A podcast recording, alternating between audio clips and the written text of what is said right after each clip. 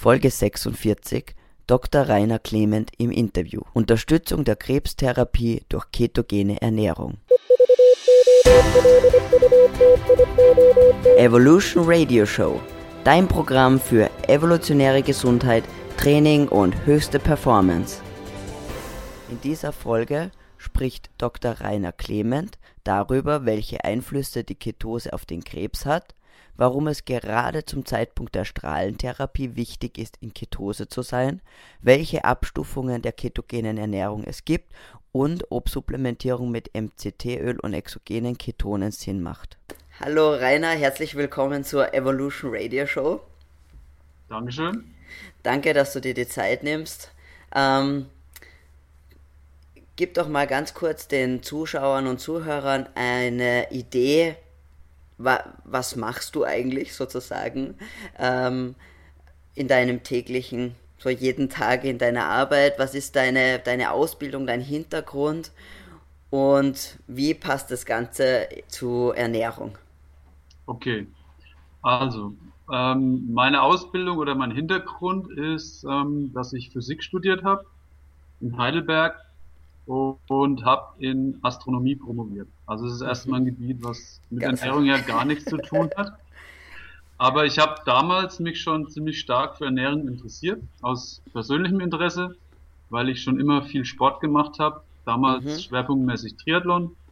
Und natürlich will man auch als Sportler immer alles versuchen zu optimieren, was man optimieren kann. Und deswegen habe ich mich da schon viel mit Ernährung beschäftigt. Und ähm, ich hatte das große Glück, dass ich halt an meinem Institut äh, den Zugriff hatte auf alle Journale. Das heißt, ich konnte mir die Paper im Original immer runterladen, lesen mhm. und habe mich da halt schon quasi selber ein bisschen weitergebildet. Dann habe ich nach meiner Promotion, war ich noch zwei Jahre als wissenschaftlicher Mitarbeiter angestellt am Max-Planck-Institut für Astronomie. Mhm. Und in der Zeit ähm, ist mir klar geworden, dass die Berufsaussichten als Astronom nicht nicht gerade so rosig sind, vor allem wenn man mal eine feste Anstellung anstrebt. Und ähm, deswegen habe ich dann mich entschieden, ein Weiterbildungsstudium zu machen am mhm. Deutschen Krebsforschungszentrum in Heidelberg. Die bieten das alle zwei Jahre an. Das nennt sich äh, medizinische Physik für Physiker. Okay. Das ist quasi eine Weiterbildung dann in medizinische Physik. Ähm, da kriegt man so die Grundlagen mit und hat dann die Möglichkeit, sich zum Medizinphysiker ausbilden zu lassen. Da mhm. muss man dann noch zwei Jahre praktische Arbeit leisten und dann ähm, hat man den Titel von einem Medizinphysik-Experten. Das ist so okay. ein Begriff, der in der Strahlenschutzverordnung so festgelegt ist. Dann ist man quasi voll ausgebildet. Und ich habe in zwei Jahren eine Postdoc-Stelle in Heidelberg äh, mich dann eben beworben und habe das große Glück gehabt, dass die Uniklinik Würzburg äh, mich genommen hat. Ja. Also die Strahlentherapie der Uniklinik Würzburg. Damit war sie auch für mich wieder ein, ein Schritt zurück Richtung Heimat. Ich bin aus äh, der Nähe von Schweinfurt gebürtig und Schweinfurt okay. ist ziemlich nah an Würzburg dran. Ja. Dann habe ich dort eben meine zwei Jahre praktische Ausbildung geleistet. Ähm, die Ulrike Kämmerer, die ja weltweit zu den Expertinnen zählt, was ketogene Ernährung betrifft, mhm. die hatte ich schon kurz vorher mal kennengelernt persönlich. Und es war natürlich super, dann äh, quasi mit ihr im Nachbargebäude ein bisschen äh, sich austauschen zu können und auch ein bisschen zusammen ähm, was auf die Beine stellen zu können. Wir haben damals äh, 2011 den ersten Review veröffentlicht, den es mhm. überhaupt gibt zu, äh, zum Thema ketogene Diät und, ähm, und Tumorerkrankungen. Ja. Ähm, und darauf haben wir dann so, und ich habe dann wieder Glück gehabt, nach zwei Jahren in Würzburg, dass in Schweinfurt eine Stelle frei geworden ist. Also sprich yeah. in meiner Heimatstadt äh, in der Strahlentherapie mhm. und habe das dann angenommen, bin da nach Schweinfurt gewechselt und habe da erstmal so ein bisschen vor mich hin gearbeitet, so im, ja. Still. Also neben der ganzen Routinearbeit, die man als Physiker natürlich leisten muss, sprich Qualitätssicherung, Strahlenschutz, Geschichten, die Bestrahlungsplanung, mhm. ähm, habe ich halt so ein bisschen für mich selber noch die Forschung weitergeführt. Ja. Und als wir dann einen Chefarzt wechseln, ähm, habe ich wieder Glück gehabt. es ist nämlich ein Chefarzt gekommen, ähm, der ziemlich offen ist für das Thema und okay. der sich dann erstmal Zeit ge genommen hat, auch meine Paper mal zu lesen mhm. und ist dann, hat das Ganze mal für sich selber ausprobiert, sprich er hat angefangen, sich Low Carb oder Okay. in phasenweise zu. Ja, ja. Hat dadurch so profitiert, dass er seitdem absoluter Fan geworden ist. Und Ja. ähm, seitdem unterstützt er auch ähm, die Forschung, die ich mache, ziemlich gut. Mhm. Und äh, wir haben jetzt auch eine klinische Studie ähm, durch die Ethikkommission gebracht. Okay, Wir sind super. gerade dabei, ähm, jetzt Ja. die Vorbereitungen zu treffen, dass wir die richtig starten können. Ja, Das ist die Keto-Comp-Studie. okay. Kann man im Internet nachlesen. Wir haben das Studienprotokoll auch veröffentlicht Mhm. kürzlich.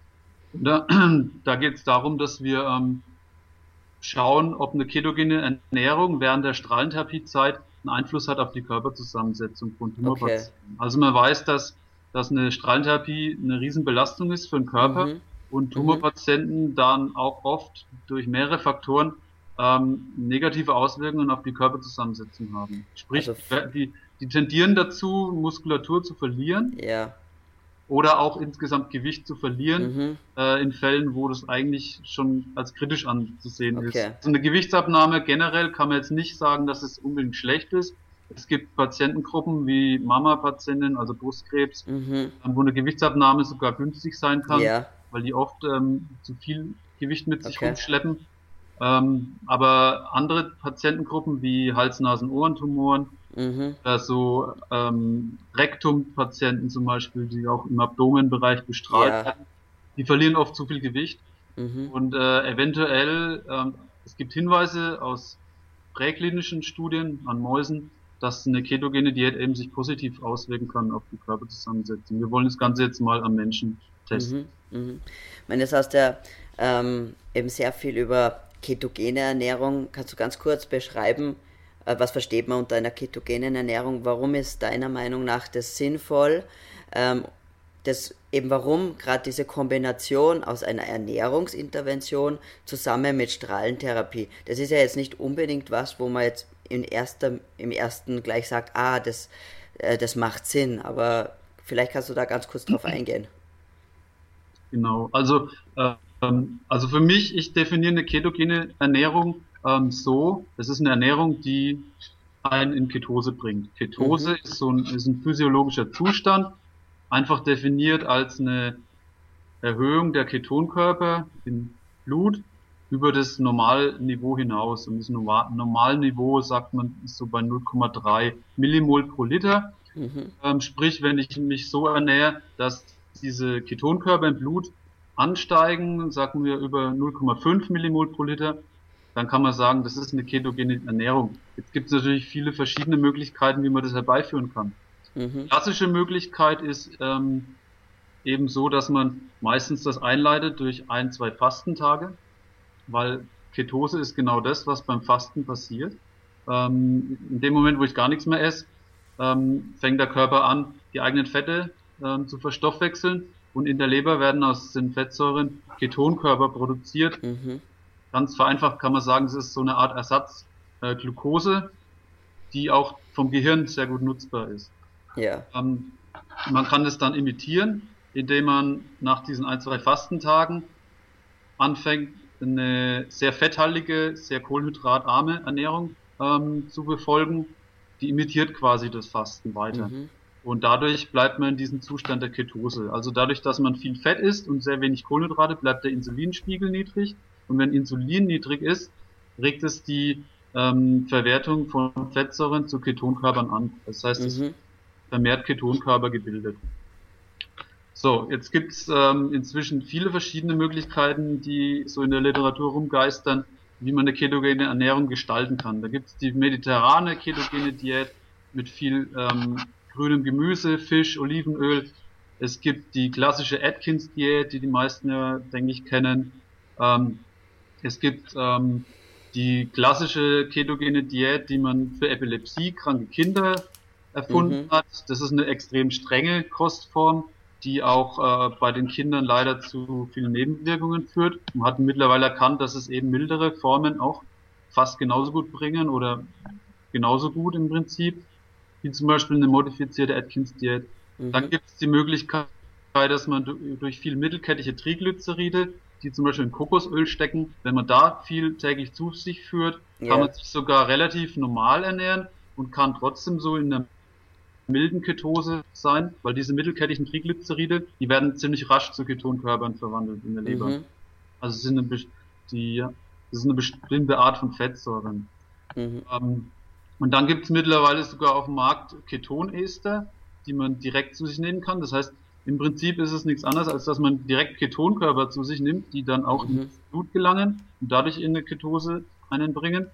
Ähm, da, das erlaubt auch die Möglichkeit, dass man sich gar nicht so streng ketogen ernähren muss ja. und dadurch trotzdem äh, in die Ketose kommt. Also Aber eine Vielzahl äh, an Mechanismen. Es gibt dann auch noch so ja. intermittierende Fastengeschichten oder dass man mhm. immer einen Tag fastet, was auch die Ketonproduktion anregt. Und das, ja. kann man natürlich auch beliebig miteinander kombinieren. Ja, äh, weil du es eben kurz angesprochen hast, die sozusagen exogene Möglichkeiten, ähm, Ketone zu erhöhen. Findest du das sinnvoll, weil ja irgendwo dann, weißt du, um nicht unbedingt eine Ernährungsumstellung stattfindet und dann vielleicht weiterhin doch sehr ähm, kohlenhydratreich gegessen wird und vielleicht gleichzeitig, wie ist das mit gleichzeitig, dass der Blutzucker vielleicht hoch ist, sind dann und Ketone hoch ähm, durch die durch die Möglichkeit mit MCT. Wie siehst du das? Ähm, siehst du das problematisch oder einfach nur als Möglichkeit, einfach nicht ganz so streng mit der Low Carb Ernährung zu sein? Mhm.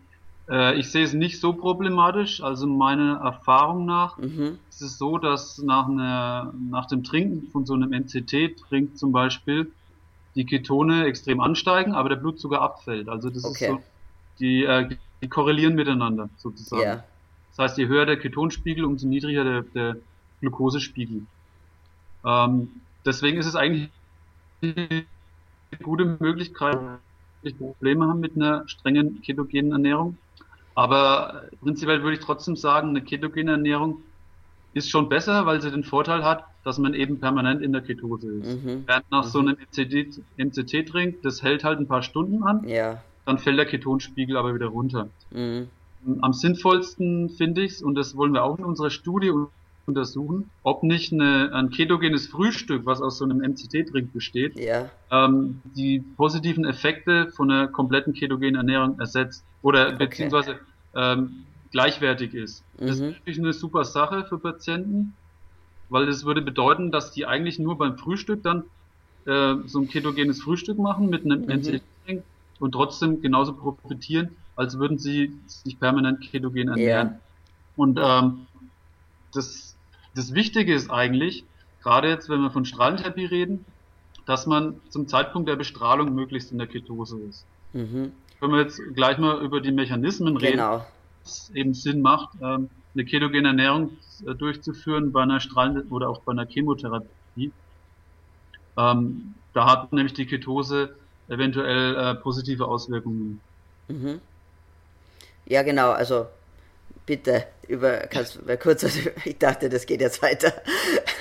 Ich wollte nämlich gerade fragen, genau, wer, wie, also was sind denn die Mechanismen, wenn man das ähm, möglichst einfach sozusagen beschreiben kann, warum jetzt diese positiven Effekte der Ernährung in Kombination mit der klassischen Therapie, eben Strahlentherapie beziehungsweise ketogene Therapie, äh, Entschuldigung, ähm, Chemotherapie.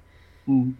Also, ähm, es sind mehrere Mechanismen, die sich auch teilweise überlappen. Und das Interessante ist, dass durch eine Ernährungsumstellung, man glaubt es kaum, aber es wird ein extrem komplexes äh, Netzwerk an Signalwegen innerhalb der einzelnen Zellen aktiviert. Mhm. Äh, Im Prinzip ist es eine Art Imitation des Fastens. Man weiß aus Tiermodellen oder Mausstudien yeah. vor allem, dass Fasten extrem schützende Effekte hat, wenn es um Tumorwachstum geht, aber auch um äh, Nebenwirkungen von Chemotherapie oder von Strahlentherapie. Mhm. Man weiß, dass Fasten die Effektivität einer Strahlentherapie erhöht im Tiermodell und darauf beruht letztendlich die Empfehlung, weil man kann Tumorpatienten meistens nicht empfehlen, äh, längere Zeit zu fasten. Ja. Und sowieso nicht während den fünf, sechs Wochen Strahlentherapie. Mhm. Deswegen ist die Empfehlung eben, sich da in diesem Zeitraum ketogen zu ernähren.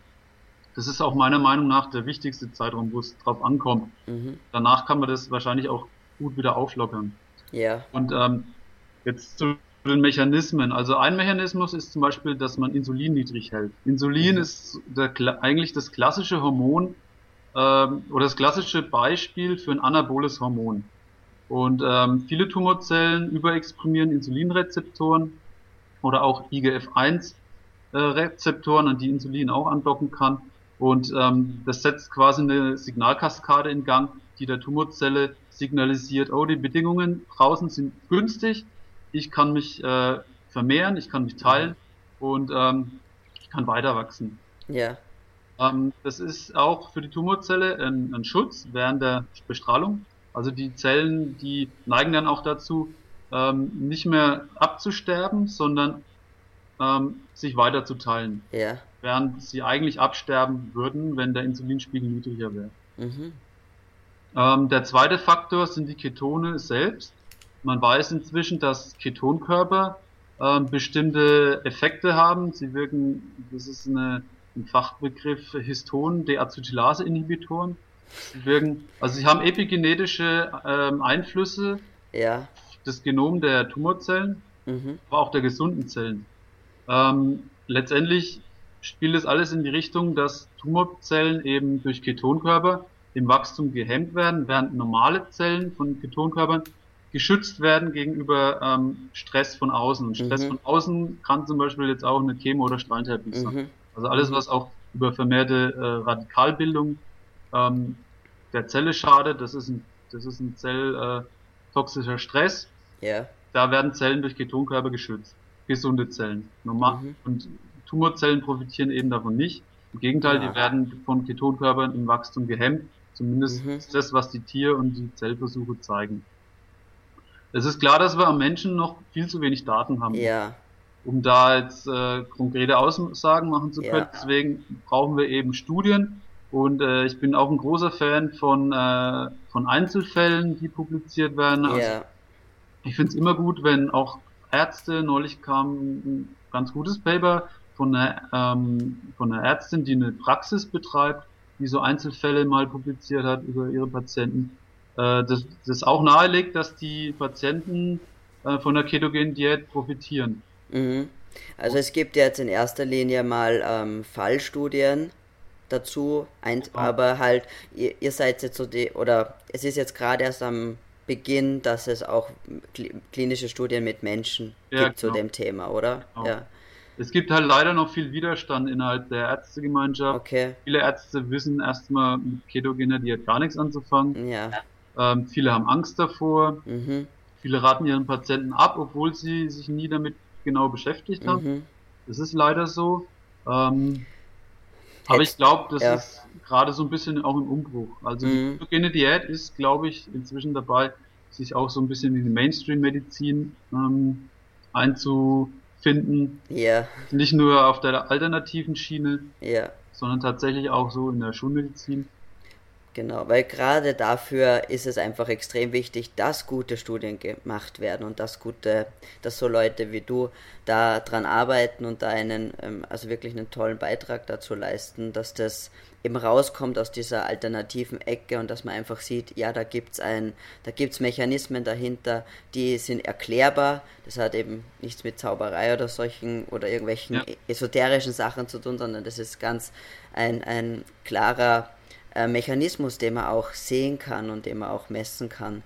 Ähm, wir kommen jetzt sozusagen langsam zum Ende unserer Zeit und man könnte ja da, wie gesagt, stundenlang drüber reden, aber es ist einfach extrem spannend und äh, vielleicht hast du einen Tipp, wo können sich denn Leute, die jetzt da ein bisschen mehr darüber erfahren wollen oder sich da ein bisschen einlesen wollen, die halt nicht das Glück haben, dass ihr Onkologe da vielleicht offen ist oder da schon mal was davon gehört hat überhaupt, wo können sich da Leute überhaupt hinwenden, weil es gibt mhm. einfach man so viel Information im Internet und da zu wissen, ja, wo kann ich nachschauen? Mhm. Hast ähm, du da einen Tipp? Ja, also eine gute Empfehlung ist, denke ich, äh, die Webseite ähm, Keto bei Krebs. Das mhm. ist die Webseite zu dem Buch von der Professor Kämmerer. Mhm. Ähm, das Buch ist auch sehr empfehlenswert. Das ist meiner Meinung nach das Beste, was es auf dem deutschsprachigen Markt gibt. Ja. Das heißt, Krebszellen lieben Zucker, Patienten brauchen Fett. Mhm. So gibt es noch eine abgespackte Version für, also die ein bisschen laienmäßiger geschrieben ist und auch mehr Rezepte enthält. Mhm. Also das kann ich auf jeden Fall empfehlen. Ja. Ansonsten, ähm, ja, gute Frage. Also es gibt du, auf dem deutschsprachigen Markt leider nicht so viel. Ja. Du hast, ich meine, auf deiner eigenen, äh, du hast deine eigene Website, das ist aber alles auf Englisch, habe ich gesehen. Ja, ja es gibt, glaube ich, einen Deutsch, ich glaube, ich habe einen deutschen, ähm, so einen so. Kurzartikel drin mit so einer groben Übersicht. Über genau, aber du hast auch, glaube ich, einige Publikationen dort verlinkt, wo man vielleicht, wer sich da ein bisschen tiefer informieren möchte, ja. auch deine Publikationen lesen kann. Ja, genau. Genau. Also wir Und, bringen jetzt ja. auch ähm, demnächst in der Fachzeitschrift von der Deutschen Gesellschaft für Ernährungsmedizin mhm. haben wir einen Artikel, ich glaube in der nächsten Ausgabe. Das äh, wird dann wahrscheinlich auch auf meiner Homepage sein. Ja. Kann man sich dann runterladen. Ähm, das ist dann auf Deutsch. Okay. Ja, das, das ist einfach für viele doch ein, eine Barriere. Ja. Ja, ich meine, ja. Englisch ist eine Sache, aber natürlich Fachenglisch oder überhaupt wissenschaftliche Literatur zu lesen, ist sicherlich noch ein noch was anderes. Ähm, Gerade im englischsprachigen Bereich gibt es da mhm. ja mehr. Ich meine, den Dr. Thomas Seyfried zum Beispiel ist vielleicht auch interessant und den Dominic D'Agostino und ja, Colin ähm, Champ. Colin Champ, mit dem du ja schon gemeinsam auch ein Paper, ja. ein oder mehrere? Äh, jetzt schon zwei.